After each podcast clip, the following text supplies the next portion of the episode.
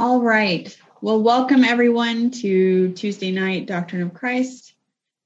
I am Malia Bond. For those of you who I haven't met yet, I'm glad to be here again.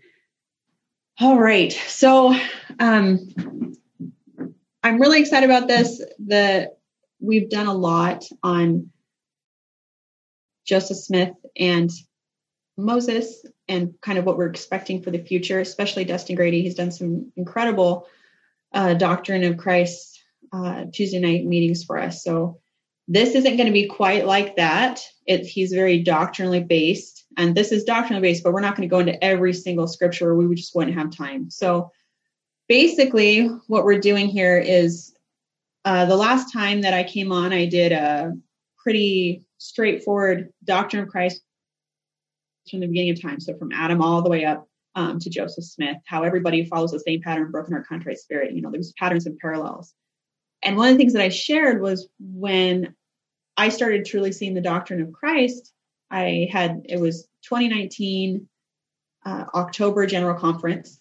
And I got this strong feeling right after conference, and I needed to study the Israelites and Moses. And I needed to study the things that were happening in their culture, the things that had happened uh, when Christ came, when John the Baptist was teaching, and then I need to compare those things to us today. And as I began doing that, I mean, things just unfolded before me that I I couldn't deny, and I, I knew I was guided by the Spirit. And and I've seen more and more pattern, patterns and parallels that teach so many incredible truths and help prepare us for what's going to be coming up. So that's basically what this is. This is just going to be going through different patterns and parallels that you see between Moses, the Israelites, the Jews, and then Joseph Smith, early saints, Latter day Saints. So each of the three groups going back and forth.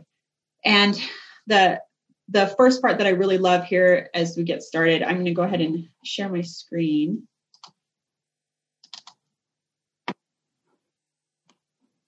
Is start off with in the mouth of two or three witnesses shall every word be established. So we understand that that correlates with you know certain events that happen or or certain doctrines but it, it also look at the great whole of this entire creation. The lord's going to do certain grand patterns and parallels from the beginning of time to the end of time two or three and he's going to play those out to give us give the entire existence of humanity the same witness of certain things not just these small little snippets that we get as we go. So right here, just just to give a quick example of that, you've got um, the tabernacle that Moses set up in the wilderness, and you've got Solomon's temple, and then you've got the Kirtland temple. Okay, so pretty clear patterns and parallels of the same uh, doctrine being processed. So patterns follow spiritual and and physical patterns. So usually if there's a spiritual pattern there's also a physical pattern and then and they're going to go hand in hand. The lord does everything spiritually and then physically. So just keep that in mind. So some of these might seem like they're just a coincidence but in, in reality if we haven't pointed out the spiritual pattern yet then um, look into it study it. I also don't go into everything that every single pattern means or connection just because it's kind of neat to find these yourselves. So if this starts sparking your interest go in and start studying it. Just look into, start reading, you know, um, Numbers and, and Deuteronomy and the Exodus, and and start considering what things maybe were left out because there certainly were I had a whole notebook full and I couldn't put them all in here. And it's it's fun to let the Spirit teach you. So even the ones that are explained, go back to them and revisit them and see what the Spirit teaches you as as we go through. And just keep that in mind. So here's the three groups: Moses, Israelites, Jews. Uh, were the first pattern that basically was set up, and then Joseph, early saints, Latter day Saints. So they both had interactions with Satan, pretty distinct interactions with Satan. Uh, we know in Moses 1 that uh, Satan even gets so angry to to rail and call himself uh, the only begotten, the son, of, you know, taking trying to take Christ's place. Joseph Smith, at a very early age, had the same kind of experiences where Satan was trying to usurp power. And then even later on in his life, you can read a lot of early church history and testimonies and journal entries that explain that, you know, Joseph had to constantly combat Satan in a very real level. One of the uh, examples that was given was he they'd moved to a new home and his children kept leaving the home and then getting ill and coming back.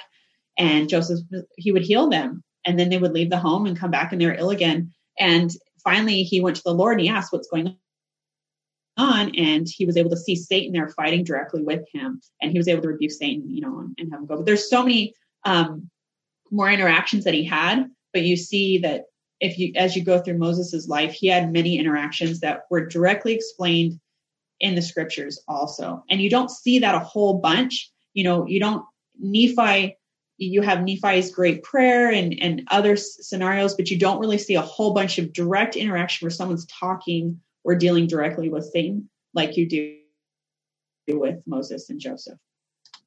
So God wants to destroy, but these two people offer an intercession and an atonement. So Moses ex, uh, does that in Exodus 32:10. So constantly think I want you to keep in mind the whole time the type of personalities that the Israelites had. They were constantly complaining, constantly rude, constantly ungrateful. They were hard-hearted. They wouldn't listen to, to Moses, the things he was saying. And and it was just exhausting. And Moses still keeps interceding. So we have in 32:10, now then let me alone, that mine anger may burn against them, that I may destroy them. And I will make of you a great nation. Moses then intercedes for the Jews and asks God not to destroy them.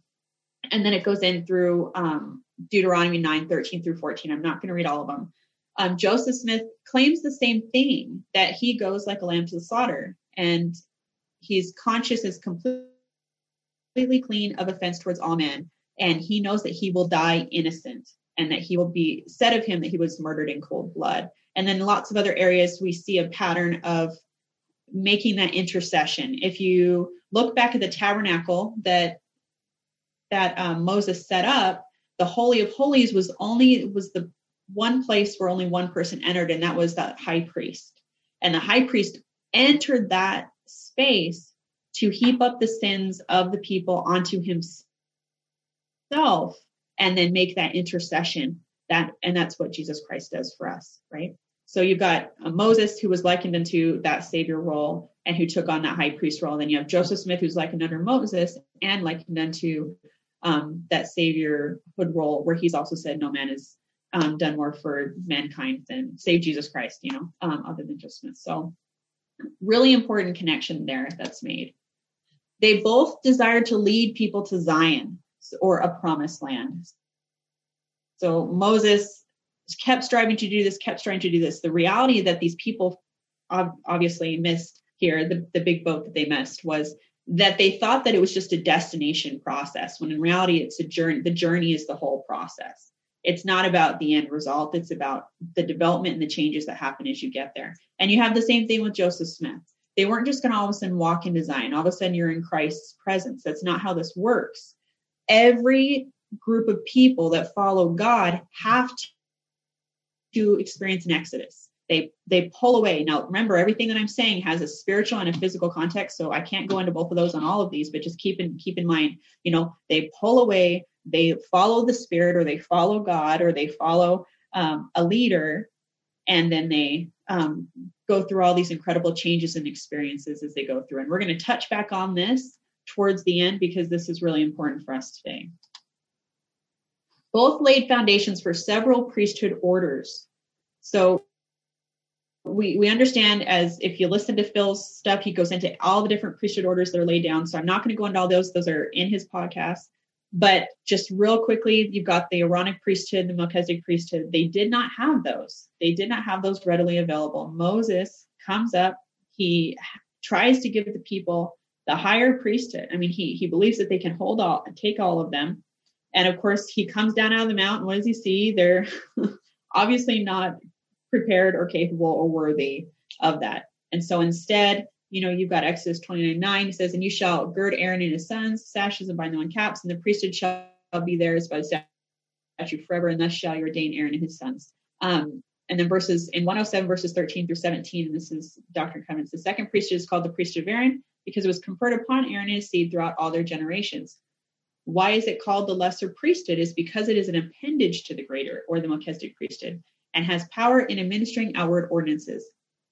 So they didn't get the higher priesthood, we all know, because of their actions, their unbelief, all the things that Moses tried to do for them, and they weren't capable of it. Joseph Smith, we know, went through the same process. And I am not going to get into the details of that. However, just really quickly, the the things that we saw Joseph Smith do, nobody has done since then, right? The broken heart and contrite spirit is the new and everlasting covenant, and that brings about the baptism of fire and baptism of the Holy Ghost, and then eventually entering back into Christ's presence or having that second comforter after receiving the first comforter. And we don't have a lineage of people receiving that. Just like after Moses, we have no record of a lineage of people receiving that. So we have the same thing happening. We have something greater being done by a leader. And then, of course, we have the people being unwilling or unworthy to follow in those steps. And of course, you, you see the lesser being given.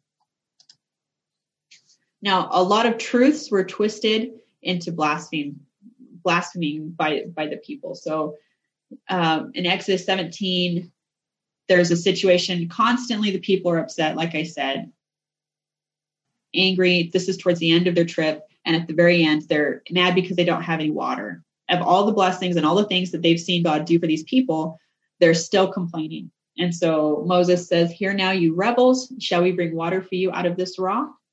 So he's he's saying, I'm gonna just give this to you. I'm so angry. Now in the Christian world, the secular Christian world, it, it they claim that Moses here was God was angry at Moses and he was punishing Moses because of this, and so Moses was cursed and couldn't enter, the promised land.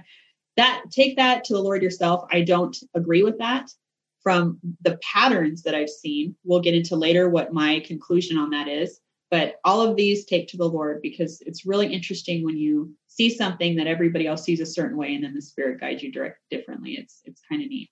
Joseph um, made some of the same comments. He was, uh, if I revealed all that had been made known to me, scarcely a man in this stand would stay with me. And brethren, if I were to tell you all I know, the king you know, God, I know that you would rise up and kill me. So Joseph couldn't even be direct and clear with the people. He was called a blasphemer. He was called so many things. And you go back to Moses, look at what people think of Moses in this one scripture. They're all claiming that Moses failed at the end, that Moses blasphemed, that Moses sinned against God, that Moses um, eventually just died because he was basically a bad person. You can look up all sorts of things that that discuss this. And so um, they call him a blasphemer. They call Joseph Smith a blasphemer. It's very interesting how the majority of the world looks at these situations with these people and it's negative. They were both lawgivers. So, like the priesthood, they gave laws. Moses, we have the Ten Commandments, the Mosaic Law forms out of that. Joseph Smith, of course, we get the Book of Mormon. We've got the Doctrine and Covenants.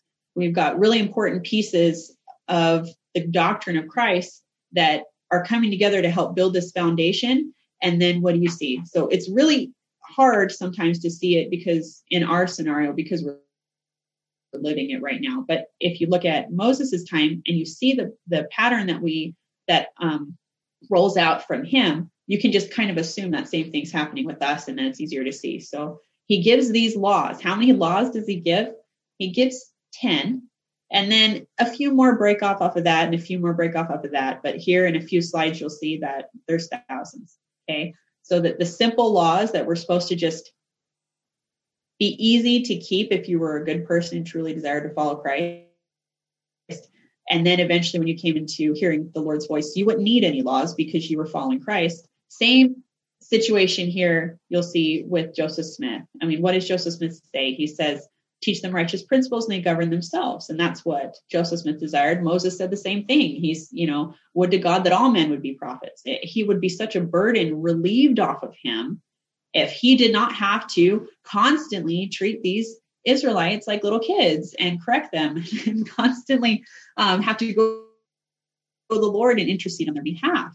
40 years wandering with people who are just complaining and angry and mad and rising up to uh, maim you or kill you because uh, that happened a lot, would be pretty exhausting. So both of these men gave laws, reestablished laws or new laws for the people to just help them govern themselves. Pretty simple. So this is the interesting part, taken out of their midst. Moses and Joseph were both taken out of the midst of the people they were leading. Now, this is where some people have come out and explained. Well, there, there's one man in particular that came out a long time ago and said he believed Moses was murdered. Um, I, I, don't agree with a lot of the other things that he wrote, but as I pondered this and, and looked at the pattern, you saw how many times from the very moment that Moses went into Egypt to tell the people he was there to deliver them and that the Lord sent him, they they revile against him almost immediately. And then when he says that they're going to be delivered and then it doesn't happen, they revile more and they try to kill him. I mean, they literally tried to kill Moses more times than I think it is written in there because, you know, the people who have the record are the ones that get to, you know, affect the record. But uh, they're constantly uh, reviling against him, angry at him, mad at him. Uh, they Moses, let's see, D&C 8424, they hardened their hearts after the worship of the golden calf. The Lord took Moses out of their midst and took away the the holy or higher priesthood. Only the lesser priesthood remained. So the Lord took Moses out of their midst. We know that the Lord also took Joseph out of the midst of the early saints. They now how that happens, it doesn't mean that he necessarily was twinkled. Now that could be, but I'm just showing this connection, and this would be a pretty clear pattern because the people with the early saints had the same attitude. They were constantly complaining, they were constantly quarreling with one another. Going through D&C, it is very clear how many issues people were having, especially when you see how many people were um, either being excommunicated or apostatizing. Um, all the people that were practicing all this uh, spiritual wife doctrine, it was just, it was, it was pretty bad uh, I think too many times we have these rosy ideas of what was going on in the early church, and that is not at all how how it was. So you had people constantly um, conspiring against Joseph, trying to take over power from Joseph, trying to um, get him arrested or whatnot, uh, even the, his, some of his closest confidants. So in both instances, they're taking out before the work is done. How interesting. So Joseph never gets to the promised land or Zion and neither does Moses. So these patterns are pretty clear. And as far as I'm concerned, take it to the Lord. But I, I do believe that they rose up. Um, at the very, very end, they had been wandering in the same area for almost, I think it was like 37 years. Uh, it only took them so long to get to almost the promised land that they were supposed to inherit. And then they're just left, you know, going around and around and around. And the people were complaining, we want to go in, we want to go in. And who was saying that they couldn't? You know, um, um, Moses saying, no, it's not time yet. We need to do this, we need that. So um, it makes perfect sense that they would have finally said, let's take care of this. So taken out of their midst, neither one of them got to fully finish or see their people uh, complete what their purpose they felt their purpose was. They each had a spokesman.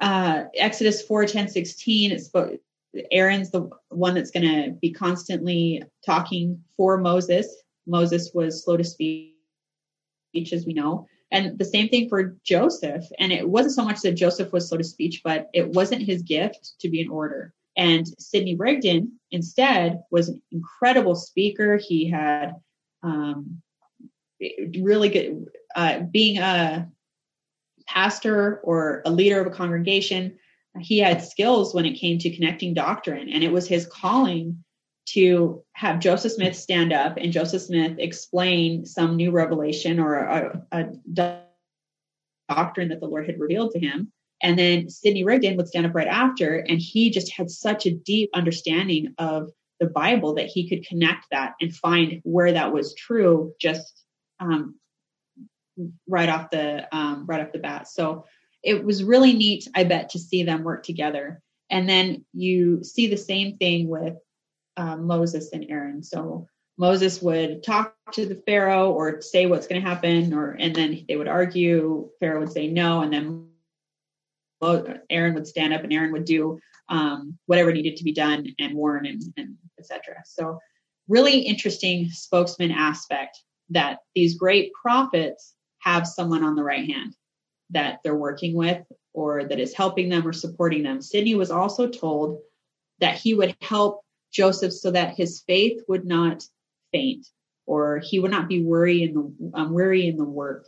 So that's a really powerful calling for Sidney, and I feel that that was a lot of the times the same with Aaron. And then what's also interesting is Aaron even turns against Moses at certain points. Right at the beginning with the calf, going completely against what Moses is teaching while Moses is up in Mount Sinai. And then later on with Miriam, which we'll touch on.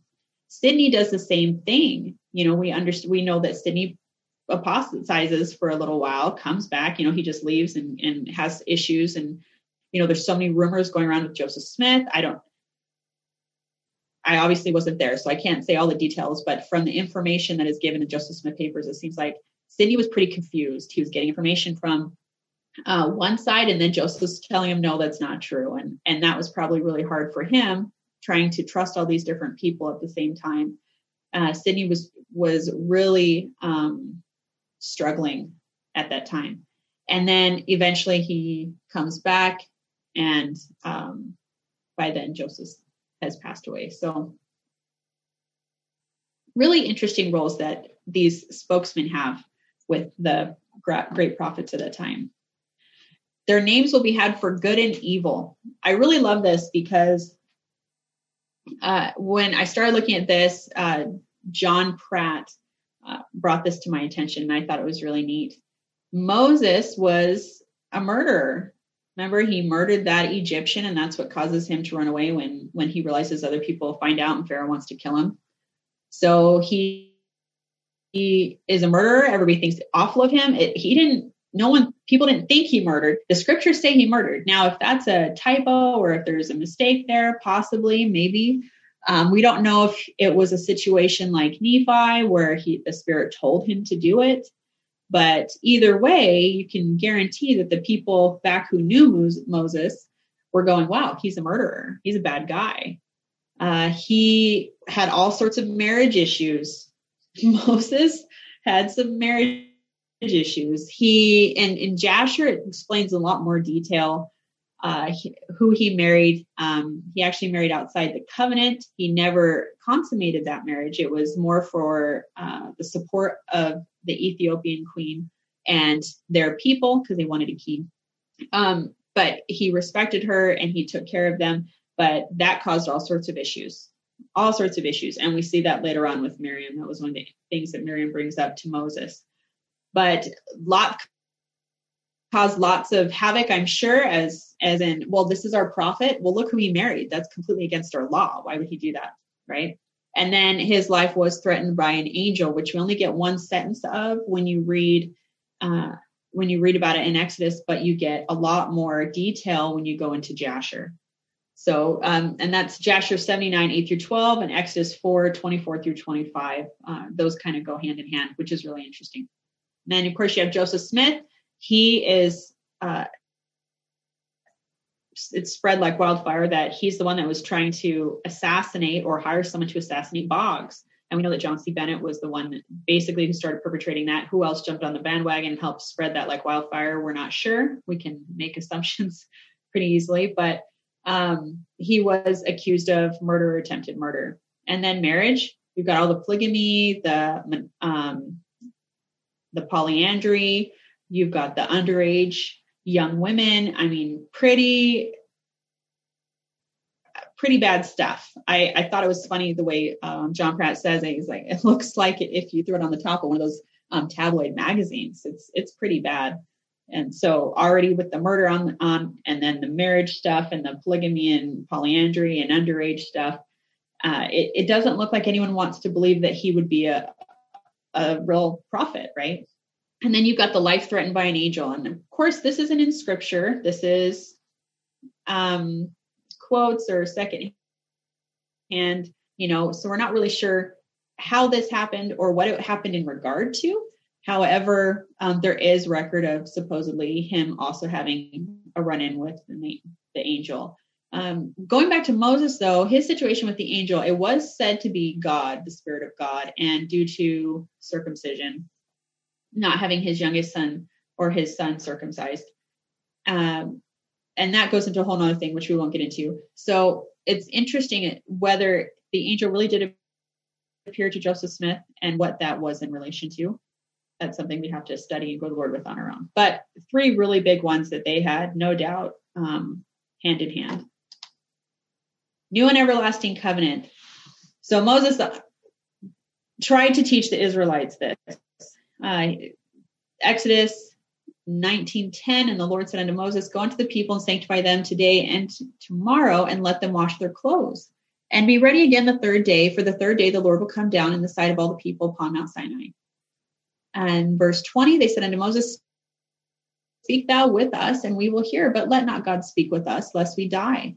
And Moses said unto the people fear not for God is come to prove you and that his fear may be before your faces, that ye sin not. And the people stood afar off, and Moses drew near unto the thick darkness where God was. And then, of course, um, next couple verses, they say, No, no, no, no, Moses, you go ahead. You go up. We'll wait here. Tell us what he says. We'll be good.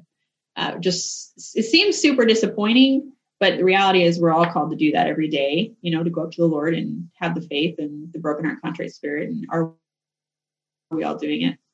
you know, um, so you've got Joseph Smith getting told the same thing, D&C 8868. Therefore, sanctify yourselves that your minds become single to God, and the days will come that ye shall see him, for he will unveil his face to you, and it shall be in his own time, in his own way, and according to his own will. And then we go into 74, which talks about the first laborers and last kingdom. Commandment that you assemble yourselves together and organize yourselves and prepare yourselves and be and sanctify yourselves. Um, and it goes into purifying your hearts and clean hands. Let's see. Uh, that I may fulfill this promise, this great and last promise. Both of these invitations were rejected by the people they were given to.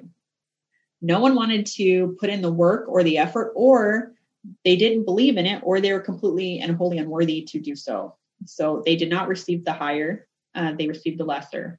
And that led to Moses having to build a tabernacle he the tabernacle wasn't built before he tried to get them to come to the Lord. The tabernacle was built after because they wouldn't follow the simple pattern he was telling them. He was right there with them, telling them, and they wouldn't accept it. So what does he have to do? He has to go build something that will help teach them so that hopefully they would eventually get it if they kept going and they kept praying and they truly desired to follow the Lord.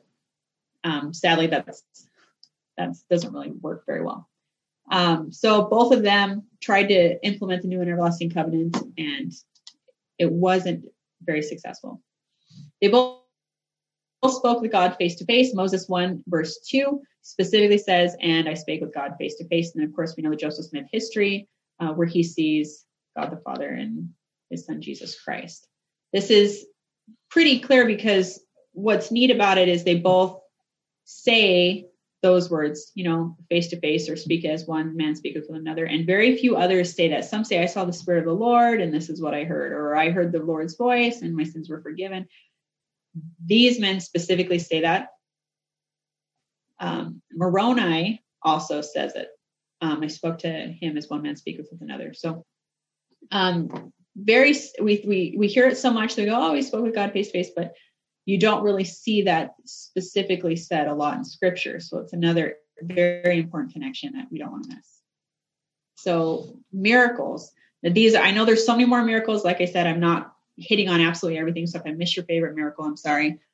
But these are just some of the ones that stood out to me that were spot on. Um, Moses splits that rock and water gushes out. You've got the situation in Zion's camp where water is miraculously provided. What's funny is if you really get the scriptures out and read what happens before Moses splits the rock, and then you go to the Zion's camp situation, the people are acting exactly the same. It's it's it's it's crazy. It, it feels like it, it feels like it's the same group of people almost. I, I don't know because you've got Moses's people, they're mad. They're after they've been fed with all this stuff, they're saying, We don't want to be here. This is ridiculous. We want to go back to Egypt. They want to go back to Egypt again and be slaves. They're and they're not just saying nicely those things, they're angry, they're mad, they're railing against Moses to the point where Moses is so angry, he acts out of anger, giving them water. And then Zion's camp, Joseph Smith sitting in his tent quietly, and all he hears, I mean, they're on this this trek where they should all be focusing on the Lord as much as possible and and praying and receiving guidance and understanding and yeah I mean it's it's it's so easy to look back and say that but but that's really is what they should be doing And what are they doing? They're all moaning and groaning and mad and saying, now we don't have water. Now we're here. You know, and they know Joseph can hear them. That the respect wasn't there, the the love wasn't there. They're they're just all they're thinking about is themselves and how hard their lives are and how they don't want to be there. And so Joseph Smith gets up, walks out, takes a spade, he digs in the ground a little ways, and then what happens? Water starts coming up out of the ground. It was a complete miracle. There was no water anywhere. The animals needed to drink. The people needed to drink. Immediately they bring over the, the animals. They drink. All the people are just in shock. Something else that's very interesting too is it seems that only seven or eight of them actually saw him perform this. The rest of them were just so full of themselves and so full of their anger and, and animosity and you know whatever else is possessing them that they don't even notice or see this incredible miracle happen. The ones that see it are in shock and awe. And then Moses or Joseph Smith just he doesn't say anything. He just walks back to his tent, sits down, and you know watches the people partake of this miracle. These things aren't always big and grand when they happen. Um, of course, you have Moses parting the waters, which is super phenomenal. Uh, there's I don't have all of the miracles that Joseph Smith performed. We know he performed a lot, but the one, one that I've always liked since I've heard when I was younger was when they're on a ship and they can't um, get out of the harbor or get going because there's the um, ice all around the ship and they can't get going. And they've got the persecutors trying to chase them. And then Joseph Smith calls for everything to be broken up. A, a, lot more happens in the story than that, so I'm kind of butchering it. But and then all of a sudden, like thunder, all the ice breaks, and they're all able to move through. And then even before the people following them can come, the ice closes back together, and they're able to get out, which was really neat. And the, the last one that I have on this particular one is the plagues. So you've got Moses being in charge of plagues and calling plagues, and then even some of his own people when when they're uh, disobedient or rebellious are plagued. And the same thing with Joseph Smith. You have certain situations where the, his people are plagued and he goes and he blesses them. He commands them to be healed and they are healed. Uh, and that this is part of one of the plagues. So Moses is rubbing everybody the wrong way, including his most trusted uh, friends and family. You've got Aaron and Miriam. And the interesting thing with Aaron and Miriam is you, if they really had an issue with his leadership, there was already a process in the law to bring that forward and have him come before a council. They didn't fully desire him to just be corrected. They wanted power. They wanted to take over all of these people. They, I mean, I, I don't know what their full motivations were, but you got over a million people, you know, when you count men, women, and children. And that's a nation. That's that's that's a lot. And so they weren't just trying to correct something wrong that he'd done or help him see the light by properly putting him through this council. They very clearly wanted the power. And even to kind of add a little salt to that wound, Miriam makes some comments about his wife. So he, she brings up the Ethiopian uh, situation and mocks him quite a bit. And then, of course, we know what happens to her. She gets uh, leprosy in her hand after Moses intercedes. Once again, he's doing an intercession. Uh, she's able to be healed.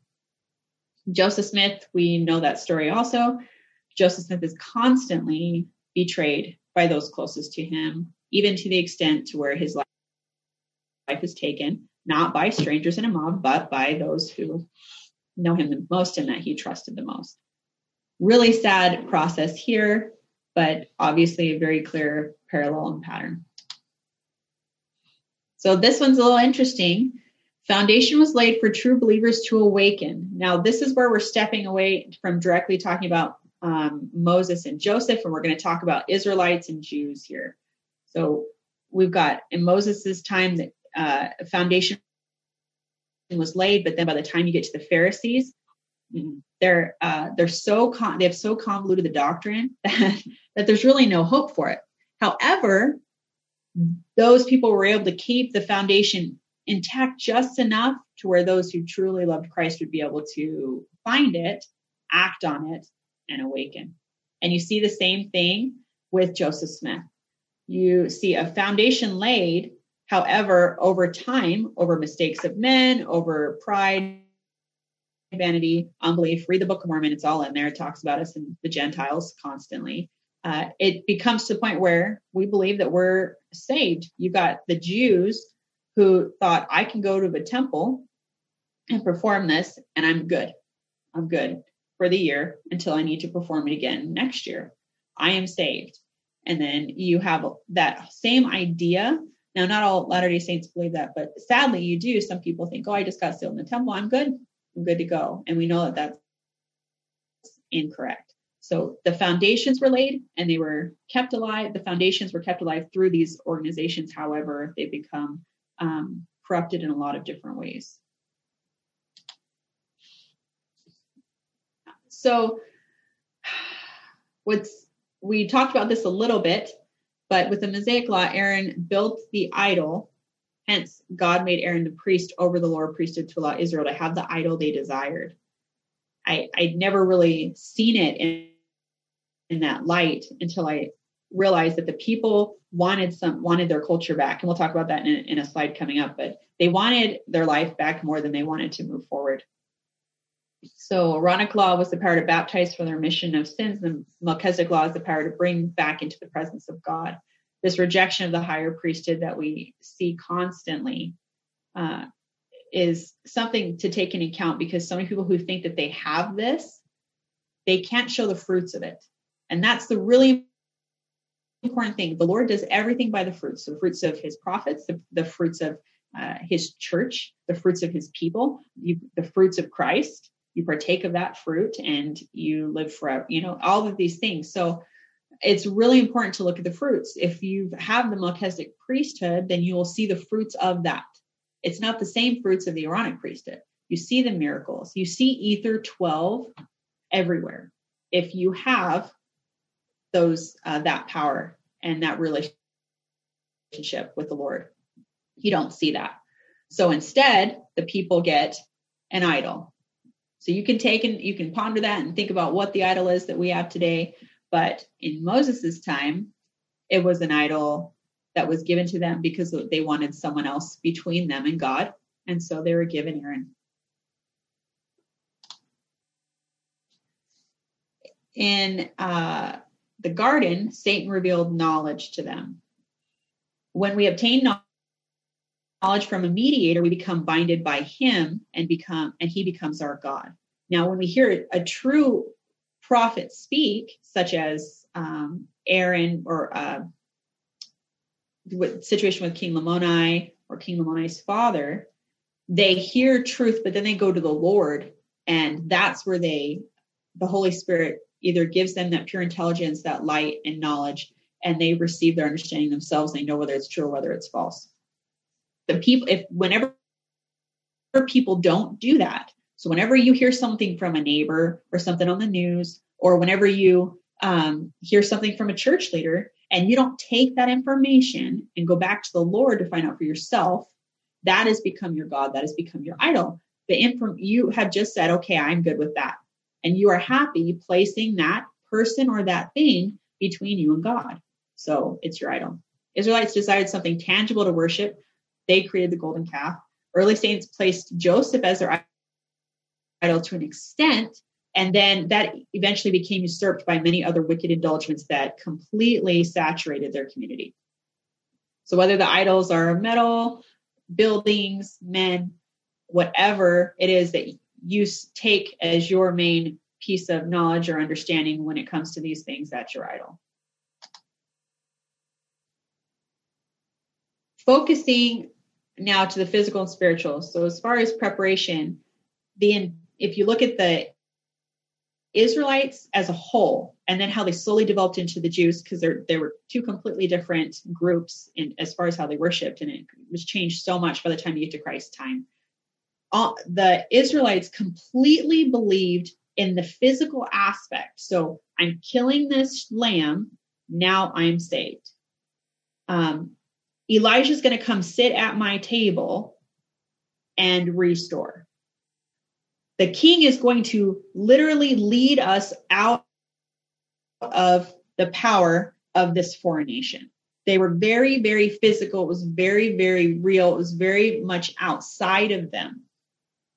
However, you've got the Latter day Saints today who focus almost wholly on the spiritual side.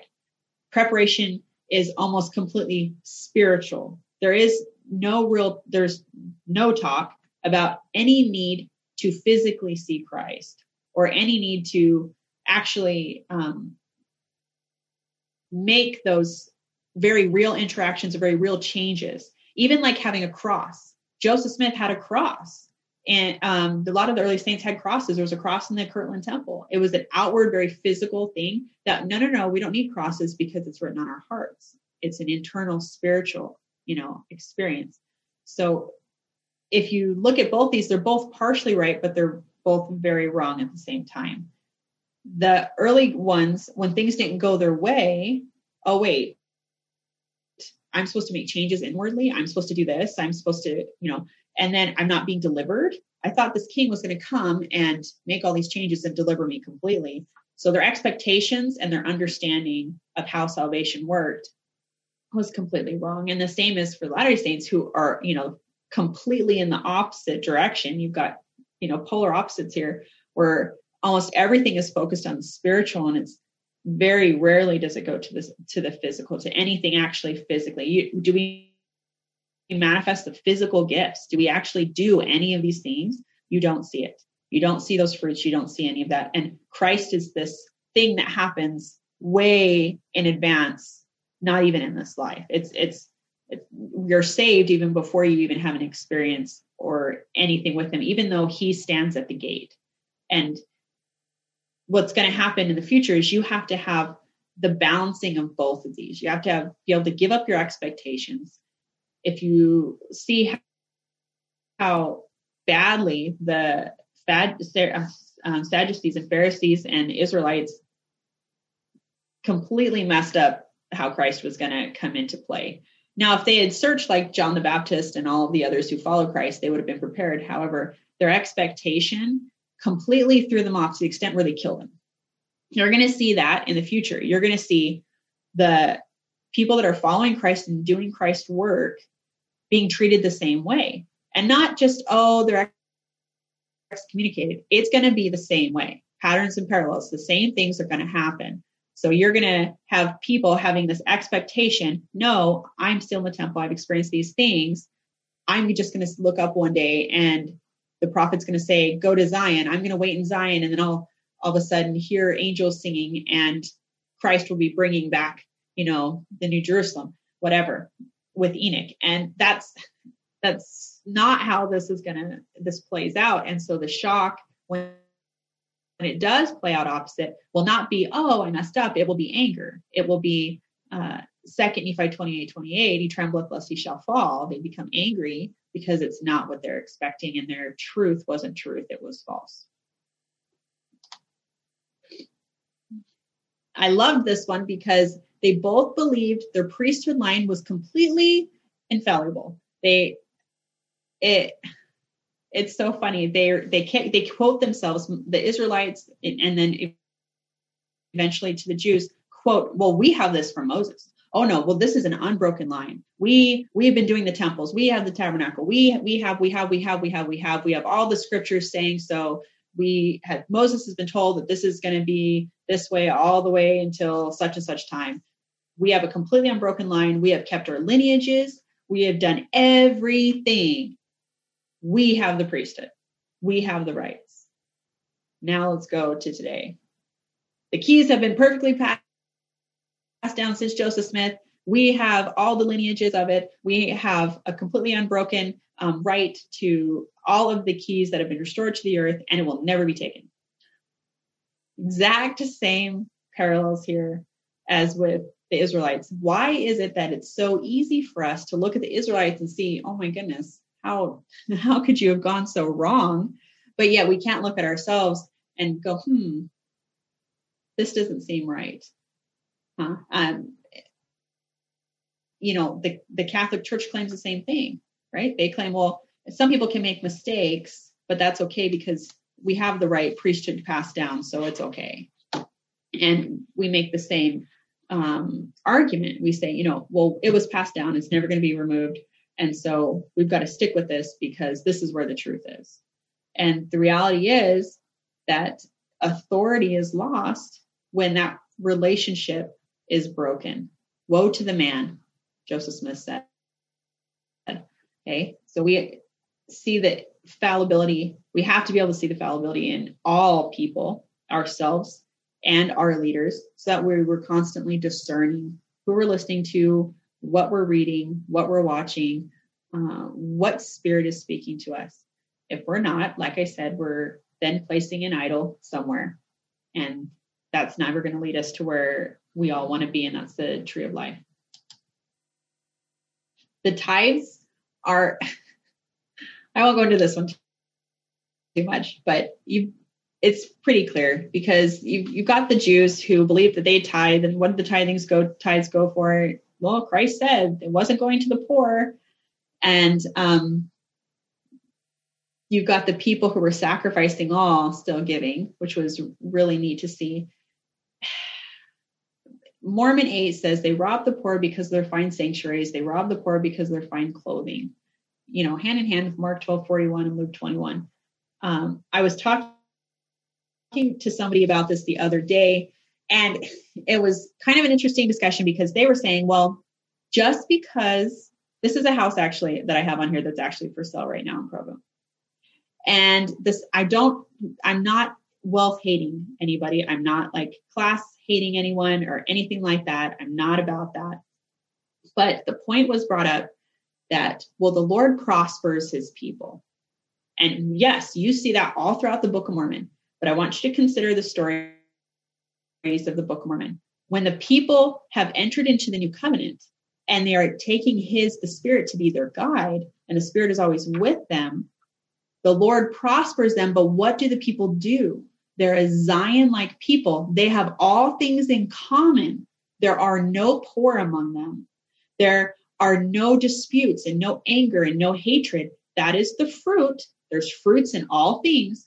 That is the fruit of true prosperity by God. Now there's an opposite opposition in all things. So if there's prosperity by God, there's prosperity by Satan, right? So what are the fruits of that? Well, obviously it's, well, look what all I have. And yeah, I give some money here and some money there, but this is what I have. And that's the reality is if you're not exhibiting the same fruits that the Book of Mormon shows when you're being prospered by God, then you're obviously exhibiting fruits that Babylon gives you. And I don't have to go any further than that. You can consider it yourself. If I'm wrong, I'm wrong. I'm to be the first one to admit it. However, the reality is when you're following the Lord and doing what he asks, the proper pattern plays out that eventually you are with like minded people and you work together and something is established. If you're not, then it goes the other way. Now, yeah, it's hard to pull away from Babylon. None of us, I don't think any of us are there yet. This is something else that I'll throw in here too that uh, my husband and I, I really felt strongly about in the last month. And that's, you know, as we see these things play out in the world today, we just have to consider, well, how much of our faith is in, you know, these stores or these places or these people? Do we wait until the last minute when it's all ripped away and we don't have a choice? Or do we take time to hear the voice of the Lord now, pull away from those things and make connections with others so that we're prepared when certain things happen? because we all know certain things are happening. Just consider that, take it to the Lord if you haven't already. I think it's something that could bear good fruit later. The temples, ordinances, and laws save us. We already kind of touched on this, so I won't really go into it too much. The, the Pharisees believed that they were special. They came from a certain line of people who knew all the laws. And then down here at the bottom, it says you know, they added 1,500 more laws towards the end. They had 6,000 extra laws over the 613 commandments and 1,500 specifically about the Sabbath day. I don't know how they keep that straight, but it sounds like I'd get stoned any other day because I'm sure I'd break all of them, not know, even be able to read them all. Uh, the connection here was they've got so many laws that they believed again physically that their laws saved them. a lot of times you see the same thing. The Doctrine and Covenants part of Mormon Canonized Scripture states that celestial marriage is the gate to an exaltation in the highest heaven with the celestial, um, within the celestial world. As part of the temple endowments, these members of the Mormon Church are married for time and eternity to their spouses in that temple. Those who do not abide this law do not enter into the glory. So basically, if you don't do it, you don't get to be saved. There is no mention of Christ there. It's you have to go through here, get this certain marriage, and then you're in eternity and you're saved for eternal life.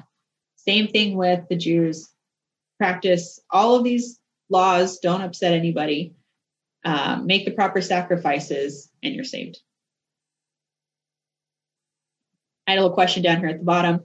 You can read it, think about it yourself. we won't need to go into it.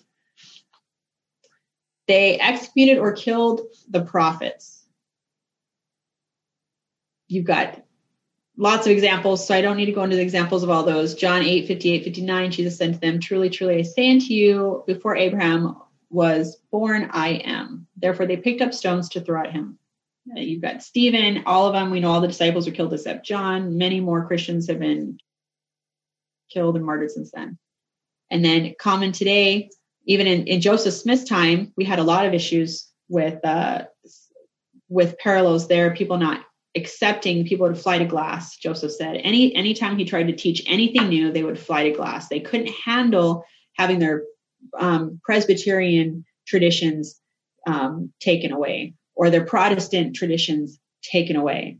They couldn't handle a new idea or a new thought. That's the same thing that happened in the Jews' time time. They could not handle being told that maybe they could be slightly off in a piece of doctrine, or maybe this law wasn't exactly, you know, needed. They there was there was so much pride and so much vanity and so much of a need for power that these people would not give one shred of uh, uh, of leeway to any ideas like that. And we do see that a lot today.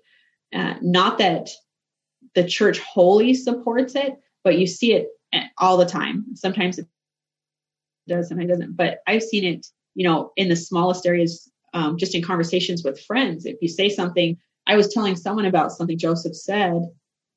That's a well-known quote, I thought, and I they about lost their mind. You know, so anytime someone is filled with the uh, that what's it contentious, unteachable spirit, you're going to see that they're not ready for truth. That they get angry.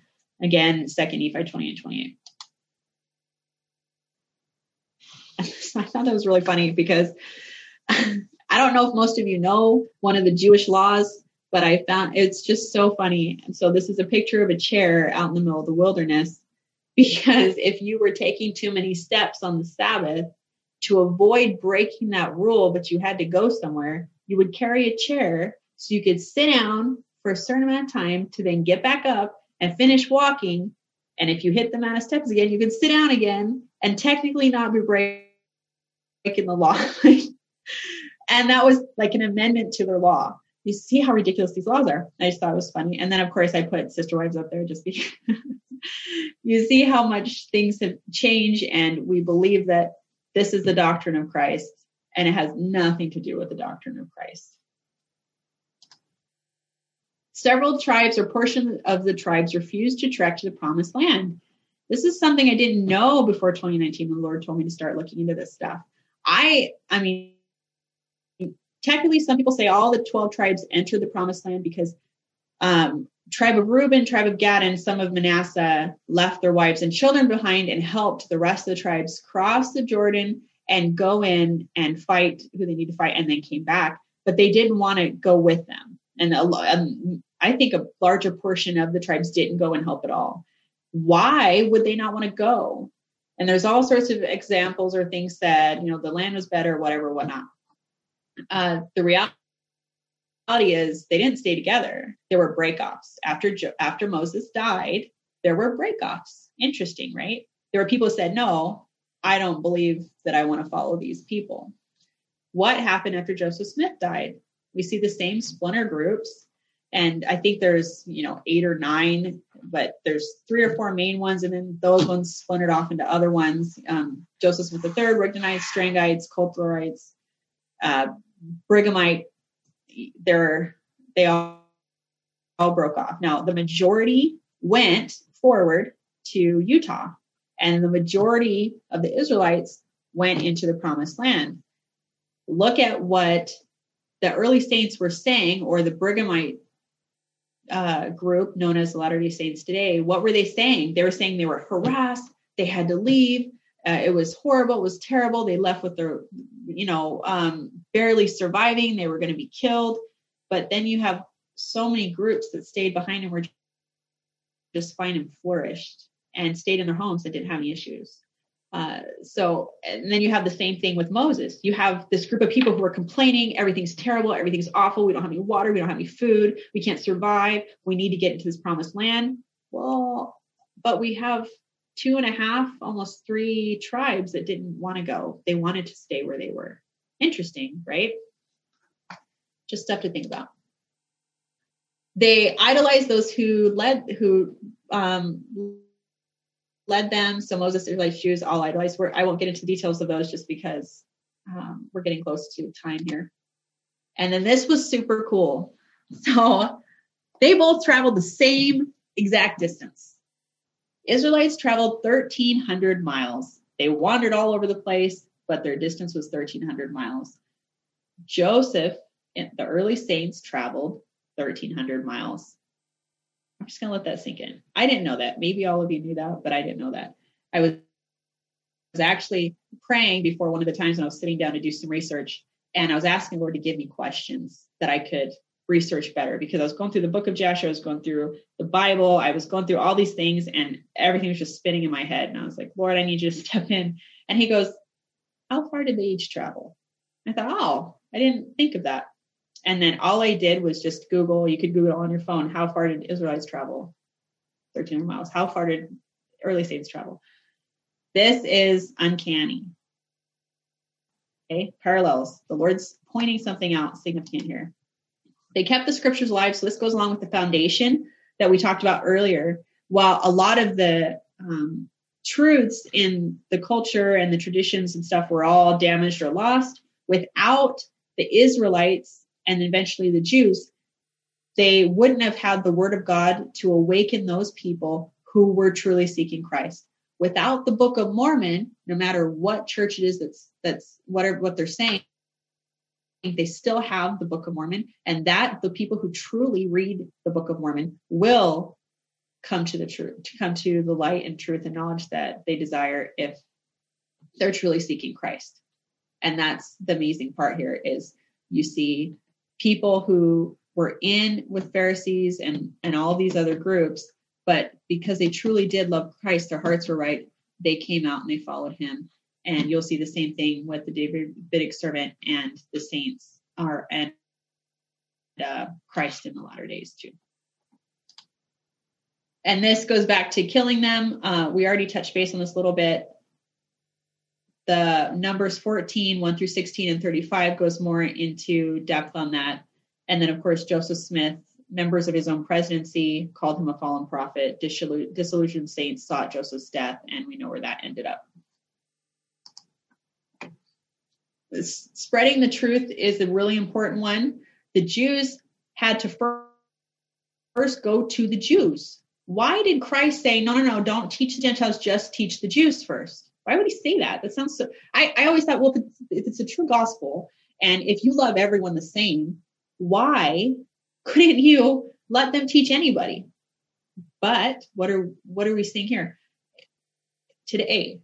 First, we have to go to the Latter-day Saints, D&C 101, 33, 34, 35. First unto Gentiles, secondly unto the Jews. We are the Gentiles. But then if you go to 101 and 103, as Phil has explained in depth, you see that there's servants in the vineyard. There's wheat that must be brought out. And so the Jews had to go to others and wake, awaken them, teach them the truth, and they had to awaken them first. And so all the wheat in that time was pulled out from the um, unbelieving Jews. And then those were the good fruit that could then go and share. And the same thing for Latter day Saints. They're going to go and they're going to harvest all that they can, which is happening right now. And then those people will go, and the rest, it'll then go to the Lamanites and then the rest of the world. So spreading the truth significantly happened in both areas. Some generations couldn't enter the promised land. There was about 40 years of wandering with Moses, and there's it depends on what group you want to say from the time Joseph Smith founded the church. Some started entering what was called the promised land for Latter day Saints as early as the 50s, 1850, but then the majority of them didn't fully finish until 68, 70. Almost the same about a time span where uh, some people didn't make it. A lot of people died on the trek, a lot of people stayed behind. Either way, they both spent a substantial amount of time from the time that they began to the time that they were settled in what they called their promised land and many people didn't make it. Many or many people chose not to. Canaanites and cochranites this is a really deep one that um, i if you don't know much about the cochranites in the time of joseph smith I, I, would urge you to go and research that. There's a lot of really good books on it. You can read online i think. Um, but the canaanites to moses were substantially more of an issue than just we want to take over their land Moses was sitting outside their land for a long time, Moses and the Israelites, and his people were going and interacting with them. They were they were starting to participate in the sacrifices, all the sexual deviancy and the terrible, awful things. I'm not going to say them on here because they're awful, but they were participating. They were being corrupted. Uh, I'm talking huge groups, thousands and thousands and thousands of the Israelites were faster and faster the longer they stayed there were being completely corrupted by these people. See the same thing happen with joseph smith. As they go to certain areas they had issues with the cochranites and other spiritual wifery cochranites believed that uh, they had reinstated abrahamic the higher priesthood under abraham where you had multiple wives but not even just that what they did is they had special ordinances such as the washing of feet that was performed uh, between you and any other person and then you could treat that person for that amount of time like your spouse.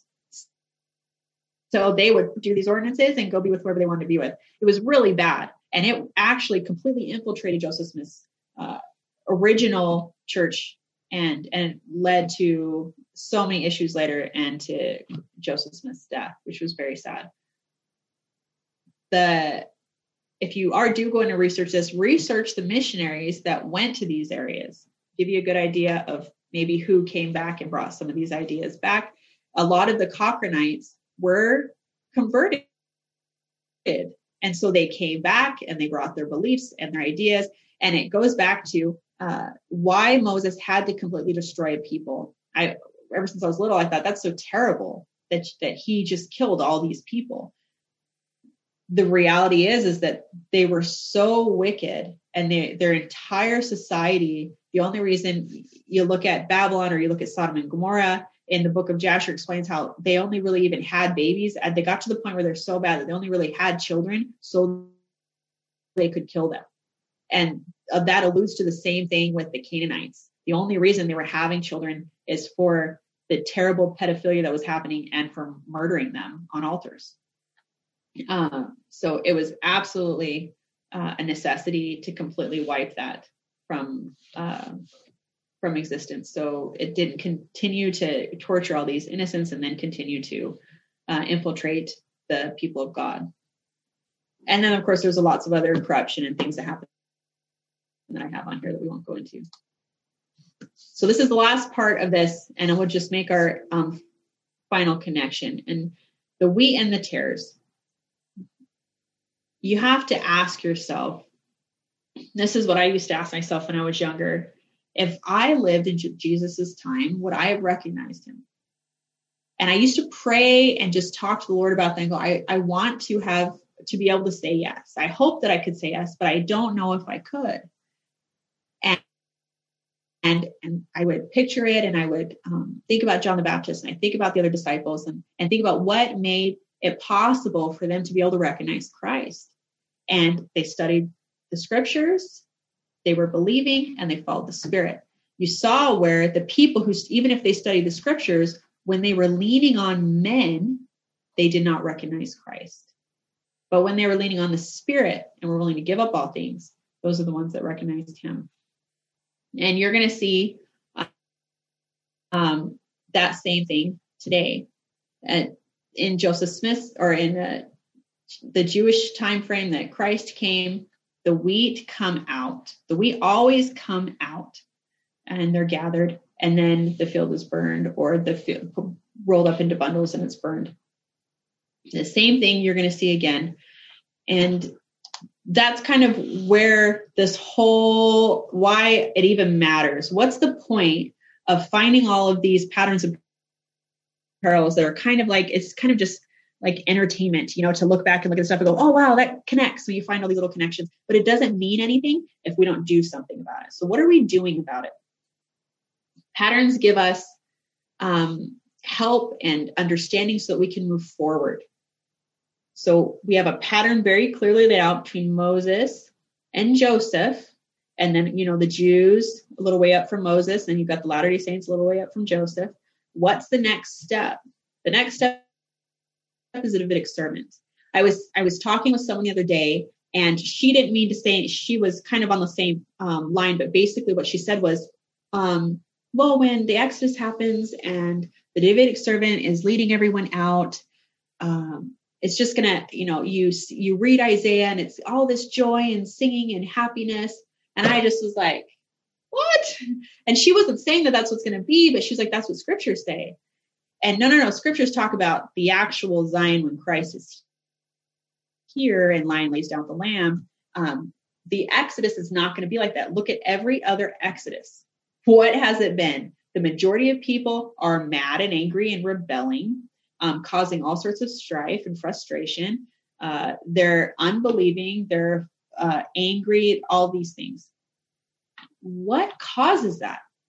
we know that from the patterns, that's how it's going to be. The majority of the people or everyone, you know, we're all going to be weak, are going to be like that. Why?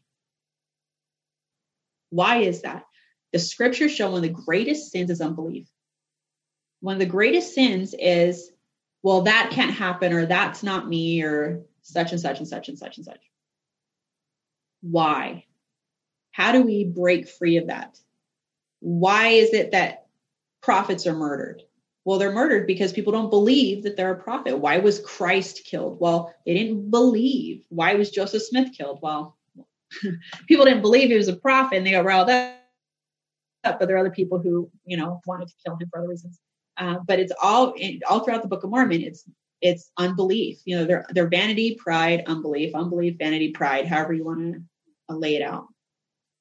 How do we break free of this issue? well, who are we?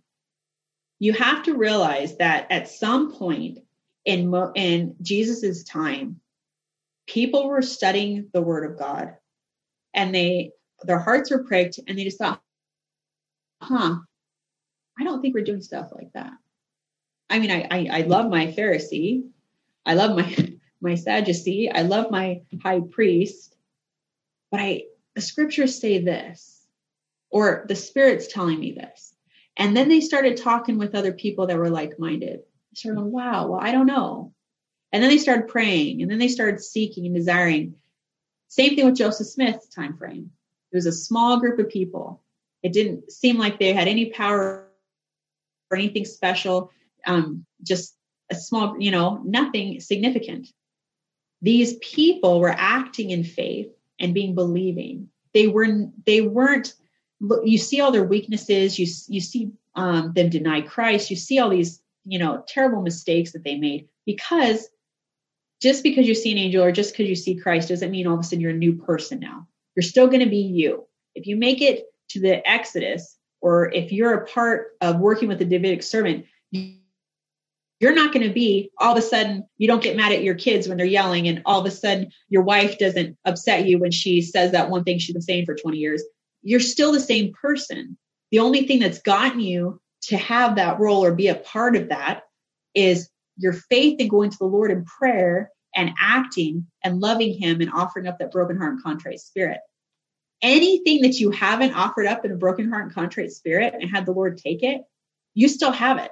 So if you have all these other little issues, that's who you're going to be. We're all still going to be the same person. And that's what my friend was talking about. She brought up is she was kind of saying, well, I'll just be changed. I'll just be this, you know, by the time I get to there, I'll, I'll be this incredible, you know, angelic warrior and I'll be fighting um, Babylon and waiting for Christ to return. And that's that expectation that we set that's completely false that I was speaking of earlier. You have to realize that we're all going to be continually broken. We're all going to be continually screwing up. We're going to be sitting here going, okay, I feel like I should have, have this cottage meeting in my house. I don't really know what I'm going to teach. I have no clue what I'm doing, but the Spirit's telling me this, and I believe the scriptures, and I'm no one special. And that is how it has started with every single servant of Christ, disciple of Christ. It starts with acting and believing, even though we couldn't accept maybe even right then that we're going to be doing anything special. None of those disciples or apostles or people or Christians that gave their lives in Christ's time thought they were anything special. They were just acting and believing. And we look at them and we idolize them. And look at Joseph Smith. People who knew Joseph were like, that's that 14 year old kid that wrestles and does whatever. And I saw him trip the other day. It's, it's because he's nothing special. He's nothing significant in the eyes of the world. They couldn't accept Christ because he was nothing special. There's nothing significant about him. There, there was just his mom. His mom was his only family that was there when he was being crucified. He had brothers and sisters. Where were they? Well, they weren't there. Why? They didn't believe that he was Christ. Very few people who knew Christ believed he was Christ. Lazarus was uncle, I, I might be saying that wrong, but um, uncle of uh, oh, what's what's her name? Mary and Martha. And they knew them well. They'd known them for a long time. And he, he didn't believe it. He loved Lazarus. So there's nothing significant. When Joseph Smith comes back on the scene, there will be nothing significant or special. It'll be very hard for any of us to know who he is, who this Davidic servant is, without the Spirit. We'd more likely to stone him following the pattern. If you're not following the Spirit, you're following the pattern that shows what you'll do otherwise if you don't have the Spirit to guide you. So, getting rid of that unbelief, getting rid of, well, I I really couldn't be this. I really couldn't be doing something special like this. I re- it really can't be the end times, could it? You got to get rid of that. Start praying to have it taken away. Start believing that these little promptings and these little thoughts are significant, that it's building a foundation, just like a foundation was built in every other time, in every other pattern, in every other parallel that has played out before us. And we're we're the lucky ones because we get to look back and see all of it. How significant is that that we get to look back and we get to see the clear patterns and we get to know that all of this is going to happen again. The third, fourth, I, I, we're at least on the third round of this pattern. So, what are we preparing for? We're preparing for the end times to play out, for us to spiritually be the five wise virgins that fill their oil or their lamp with oil, that hear the voice of the Holy Spirit, that see the signs the parallels, the patterns, and are believing in them to the extent that we act. We can know that that light switch turns on the light. We can see other people walk up and flip it on every single day. But us sitting here is not going to turn it on. Us believing it'll go on won't turn it on. Us getting up, walking over, and acting on those thoughts and those feelings and those ideas is what makes the difference. And so it is my prayer that as we seek out and understand the patterns and parallels that have played out through the doctrine of Christ, that we will believe, will cast off all of our vanity, all of our pride, offer up the broken heart and contrite spirit that we may enter into that new and everlasting covenant and become what we were prepared for before the foundation of this world, and that is the servants of Jesus Christ to bring about his kingdom in these last days. And I say these things in the name of my Savior, Jesus Christ. Amen.